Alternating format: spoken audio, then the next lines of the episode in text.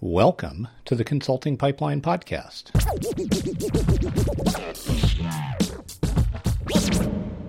Mastery and the minimum effective dose.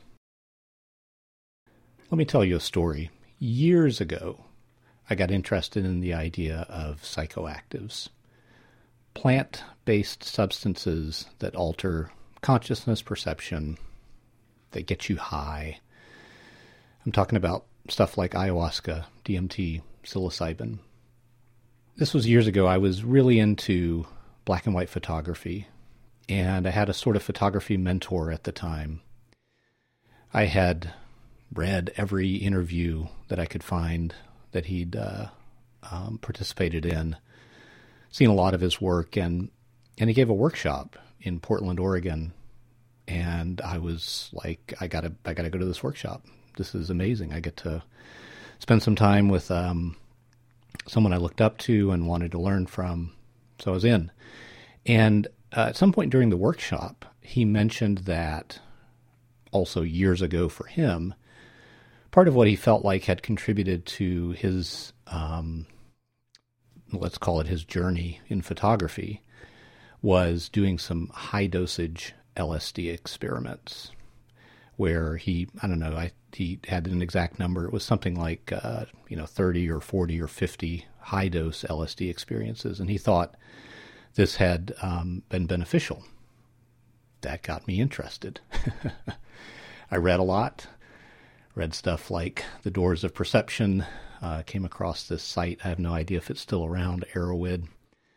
Came across the, um, I'm not sure whether to say thinking or ranting or what of Terence McKenna, stuff like that. I educated myself. I got interested in doing something about this. The idea of, of something like LSD just terrified me, frankly. It was, um, you know, something you could only buy illegally from uh, pretty unknown sources.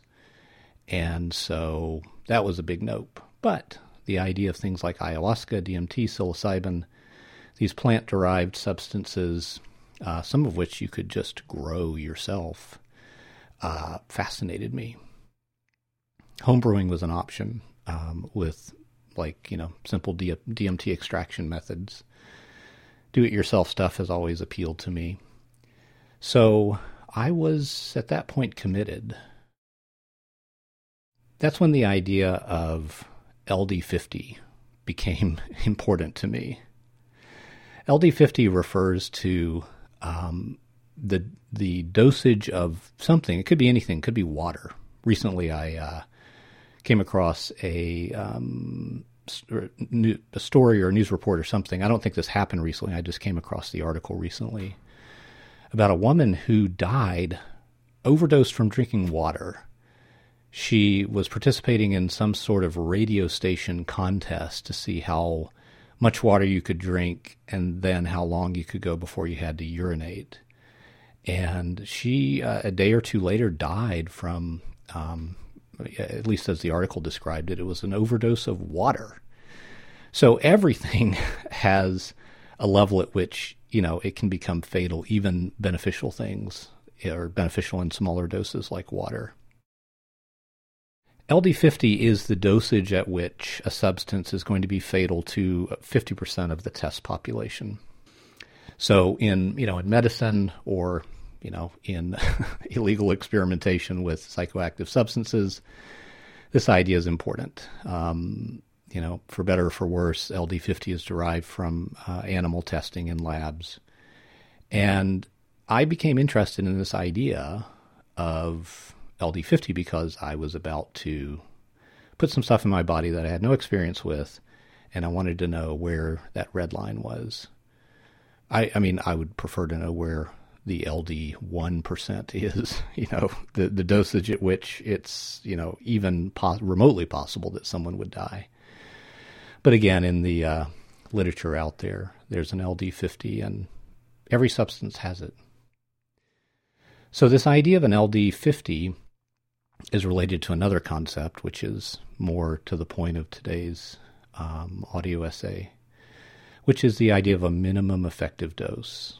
And this is defined as MD50 and MD95. So an MD50 is the dosage of something at which it has a therapeutic effect for 50%, or in the case of MD95, 95% of the test population. And this is an important idea. Maybe I can illustrate it a little bit by telling you about this. Watching me play pool or billiards or whatever you want to call it is hilarious because I do that activity. I won't even call it a sport because I'm, I'm terrible at it.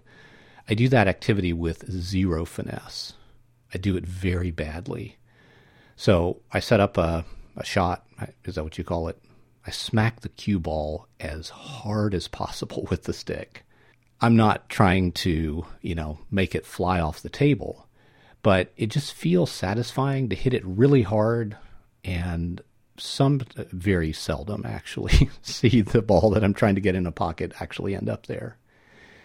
It's fun for me to do this, but it actually makes me very bad at pool, and I don't care. I don't want to be good at pool. I have no desire to. If I'm roped into playing pool, I don't want to win. I don't care about winning. I don't care about being good. I just want to have fun while I'm doing it. And so for me, what's fun is smacking the hell out of the cue ball with the cue stick. This is the anti mastery position. This is me saying, I don't care about mastery in this activity. I just want to hit it as hard as possible. Because for me, I don't know, it's the sound, um, it's you know seeing things scatter on the table. It's it's it's a sort of um, you know chaotic, neutral kind of impulse. It's just that's what's fun for me, not actually winning the game. So I think of this as a sort of anti-mastery position. Picture this. You're in a little bit of pain in your mouth. One of your something's wrong with one of your teeth. Now you're sitting in the dentist chair. They've made x-rays, the dentist is there probing around inside of your mouth, tapping on things, scraping things, making one sided conversation with you. You've got this mouthful of hardware and tubes making sucking noises, and they say, Yep, looks like you've got a cavity here, a molar number seven or whatever. Looks like it's about a millimeter long by half a millimeter deep, and you know, I think the only way we can know for sure that this is not going to develop into something worse is just pull the whole tooth right out. I think you're going to say next, um, okay, get your hand out of my mouth. and wow, you must not have been doing this for very long because it seems like a real expert or even a competent dentist would have a range of options for dealing with this. Seems to me like at least one of those options would be just to drill out the affected area fill it in. What do you think about that option?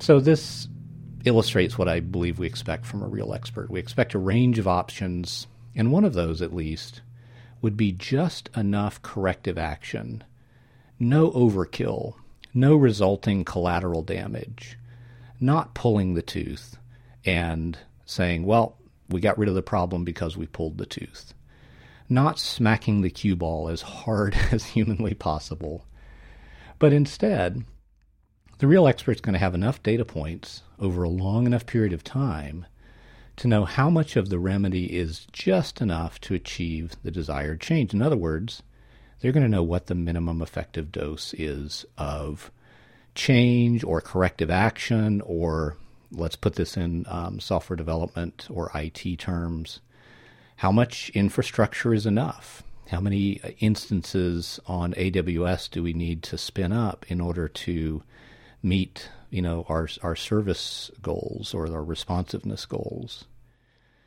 Um, you know, how heavily do we need to engineer this piece of software? All that stuff, all these little nuanced judgment calls about how much is enough, I think are part of it, one of the hallmarks of expertise. Humans and organizations have a real limited ability to change. There are limits to how fast we can change, limits how to how dramatically we can move from one point to another. I know this might sound like, you know, I'm talking to management consultants who are dealing with uh, people change or organizational structure change. But anything you build, be it software or marketing or design, may create some form of change. Just because the change is meant to be positive does not make it possible to exceed the amount or speed of change that a person or company can handle. I think about this a lot in my work because I'm trying to help my clients change. And the kinds of changes I'm focused on are big, meaningful changes. So I spend a lot of time trying to figure out what the minimum effective dose of change for each client that I'm working with is. And that, that's different based on who they are and where they're coming from and their background and all of that.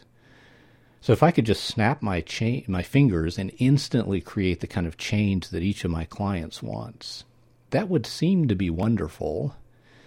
But number one, I can't. And number two, I'm not convinced that the change would stick for them, that it would be durable and persistent.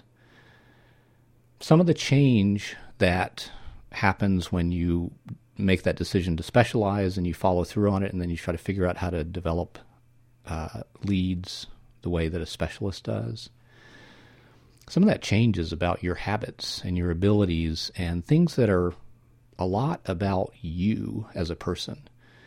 And you know, just like lottery winners rarely maintain their suddenly acquired wealth, I'm not sure a solo business owner or a principal of a small firm would be able to maintain a suddenly better business that I had created just by snapping my fingers I don't think they could maintain that if they're not personally involved in making it better what might seem like the hard way, which is by changing what they do and to an extent changing who they are. So I think about change for most folks as a series of minimum effective doses of change applied sequentially over time. May not be the same medicine each time, it's not the same dose each time, but each time it's administered in terms of thinking of that minimum effective dose and how that's going to contribute to sustainable positive change. Let me throw out for you a minimum effective dose of change that you might consider for yourself. And here we're getting out of the territory of me knowing you and your specific situation and into the territory of me broadcasting something that I think might be a good idea for a group of people. So forgive the fact that I can't tailor or fine tune this just to you. Also, there's a caveat here. This is not for established experts.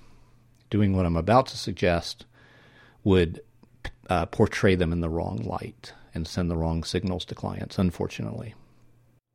So here's a potential minimum effective dose of change for, let's say, the up and coming expert. I call this the diagnostic call to action.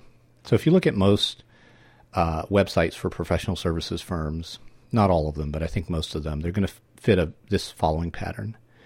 You'll see some sort of contact form, and the purpose of that form is to encourage someone who's interested in getting into maybe a sales conversation to reach out to the firm or to the person. That form usually says something like, you know, contact us, reach out to us, um, inquire about a project, get an estimate, um, something like that. Those are all the usual suspects that you see. And the form itself is basically saying that's what's going to happen when you fill out the form is you're going to contact us and we'll just figure it out from there is that's the implication Nothing inherently wrong with this, but I want to propose an alternate approach to that, which I call the diagnostic call to action. That form is a call to action, a CTA. That form is saying, take some action. So that's what makes it a CTA. And the diagnostic CTA takes a, a different approach. So the diagnostic CTA says, fill out this form and uh, we will schedule a, a diagnostic session the cost is likely to be zero dollars to the, the potential client. And again, that's part of why I say this is only for up and coming experts. People who are more established as experts don't, they just don't have to do that. They don't have to give away their time that way. They might choose to, but if they do that on their website, it is, makes them look like they're not busy, makes them look like they're not in demand. And that's, um, whether that's true or not, it's just not a good look for an expert. So the diagnostic CTA has an agenda right there um, adjacent to the form. So the agenda says if you fill this form out, obviously, you know, pending that it's a good fit and some other things, it doesn't guarantee anything, but it says if, if you fill this form out, you're taking the first step towards scheduling a diagnostic session with me. And that could be a 30 minute session. If you need more time, then you would allocate more time. If you need less time, you would allocate less time. But let's just imagine that it's a 30 minute session. And the form is the first step towards that. But unlike that sort of general purpose contact form, this one has an agenda right there in, you know, adjacent to the form. You're saying if you fill this form out, you're you're sort of requesting a structured diagnostic. And what the diagnostic would be around, I don't know. That depends on you and your business. It let let's put it in terms of my business. That's at least a business I know very well. So I might, I, in fact, I have done this in the past. Um, I might offer a lead generation diagnostic. So let's say that I want to talk to prospective clients who feel like their lead generation is not as good as it could be. So they are aware that they have a problem and they're not aware of how to solve it exactly. They're aware that there hopefully is a solution. They just don't know what the solution looks like. So they're problem aware. And they see this form on my website that says, uh, have a free lead generation diagnostic. In 30 minutes, if we get together and we do it in a you know real time fashion, I'm going to ask you some questions. I'm going to ask about the three things that I think are critical to effective lead generation to figure out whether you're doing any or all of those three things. And I'm going to ask about some numbers. And based on what you tell me, I'm going to ask a few more questions about who you are as a person. And then I'm going to figure out at in a rough, high level way what it might take for you to get better at generating leads. And I'm going to offer some recommendations right there on the phone. And, you know, if it makes sense for us to move into a conversation about me helping you do that stuff by giving you advice, by being there for you every week in a coaching call or whatever it is, then we'll have that conversation too. So that's essentially what I'm saying happens when you fill this form out. And I might um, I might not want to have my entire schedule dominated by people taking me up on this offer, so I might limit it to X number of these calls per month or something like that. That's the diagnostic CTA. And what this does is, again, not really for the established expert. This is more basic. This is not something they would want to do. But for the up and coming expert, this gets you used to conducting a separate formal diagnostic process. Maybe you're doing that already, maybe you're not. This is a way to start getting better at that in a low stakes situation.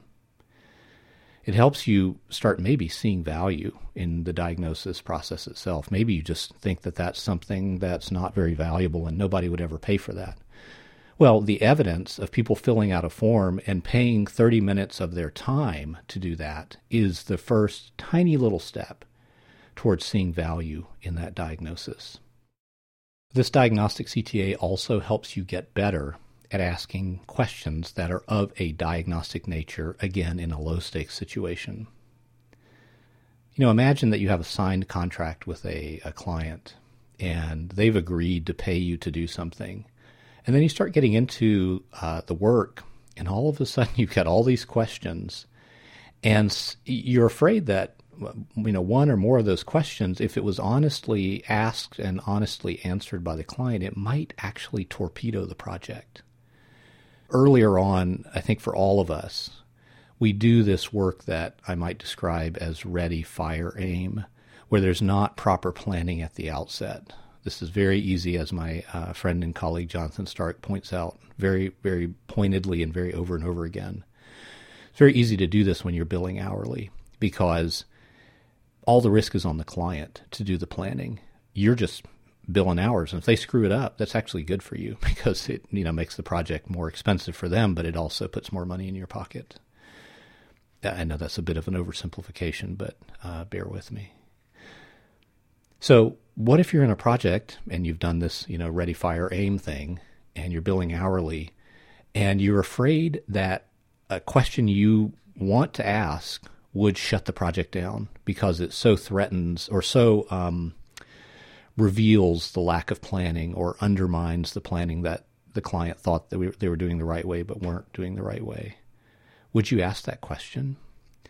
That's an example of a high stakes situation in which to ask diagnostic questions. I think it's better if you've never done this before or if you're not very practiced at it to start in a low stakes situation. And the lowest possible stakes situation, I think, is this diagnostic CTA. Maybe what would be a lower stakes conversation is um, practicing these kind of diagnostic questions on uh, someone like a friend who is in the kind of business where they might potentially be a client. You could try them out in that, and that might be even lower stakes. But pretty low stakes is you didn't charge, you know, you're not paying anything except your time for this diagnostic session. And I'm going to practice getting better at asking the kind of questions that help me figure out what's really going on and get, get to the heart of the matter. Finally, it's not an exhaustive list, but having a diagnostic CTA starts to help get you out of the quote order taker mindset. So, an order taker is, hey, my rate is this. You tell me what to do, I'll be happy to do it. Or I might not be happy to do it, but I'll be happy to bill you to do it. That's the order taker mindset. I'm not trying to insult that. I did that for a long time. I think a lot of us start out there. So, that mindset in a call with a prospect is going to be sort of like you sitting up straight and uh, paying attention and taking good notes and basically saying, well, what do you want to do here? And the purpose of your inquiry is to figure out a scope for the project. Well, what if this project is going to be guaranteed to be a huge boondoggle that wastes the client lots of money? Is it ethical for you to do that if you know that? Um, I remember explicitly in my own career trying to not know that because it might threaten, you know, this opportunity that I felt like was very scarce and rare, the opportunity to get a new client. So that's the order taking mindset. And when you start doing a diagnostic CTA and you start actually having people ask for that diagnostic session, it starts putting you in the driver's seat. You set the agenda for that conversation, for that diagnostic session. You decide what gets talked about. And of course, there's going to be some freedom to explore different directions, but you set the basic agenda. And that's starting to build a skill of leadership in the sales conversation, leadership in engagements with clients. And again, it's starting to build that skill in a nice low stakes situation. That's my my case in short form for the diagnostic CTA as a minimum effective dose of change for those of you that are kind of currently just because maybe you're a little bit new at this or maybe it's just where you're at in your career. You're in that order taker mindset and you've never really probed deeper about why something is happening in a project. Consider taking that generic contact form on your website and turning it into a diagnostic CTA. Bit of an epilogue. Terence McKenna is definitely the Flava Flav of philosophy.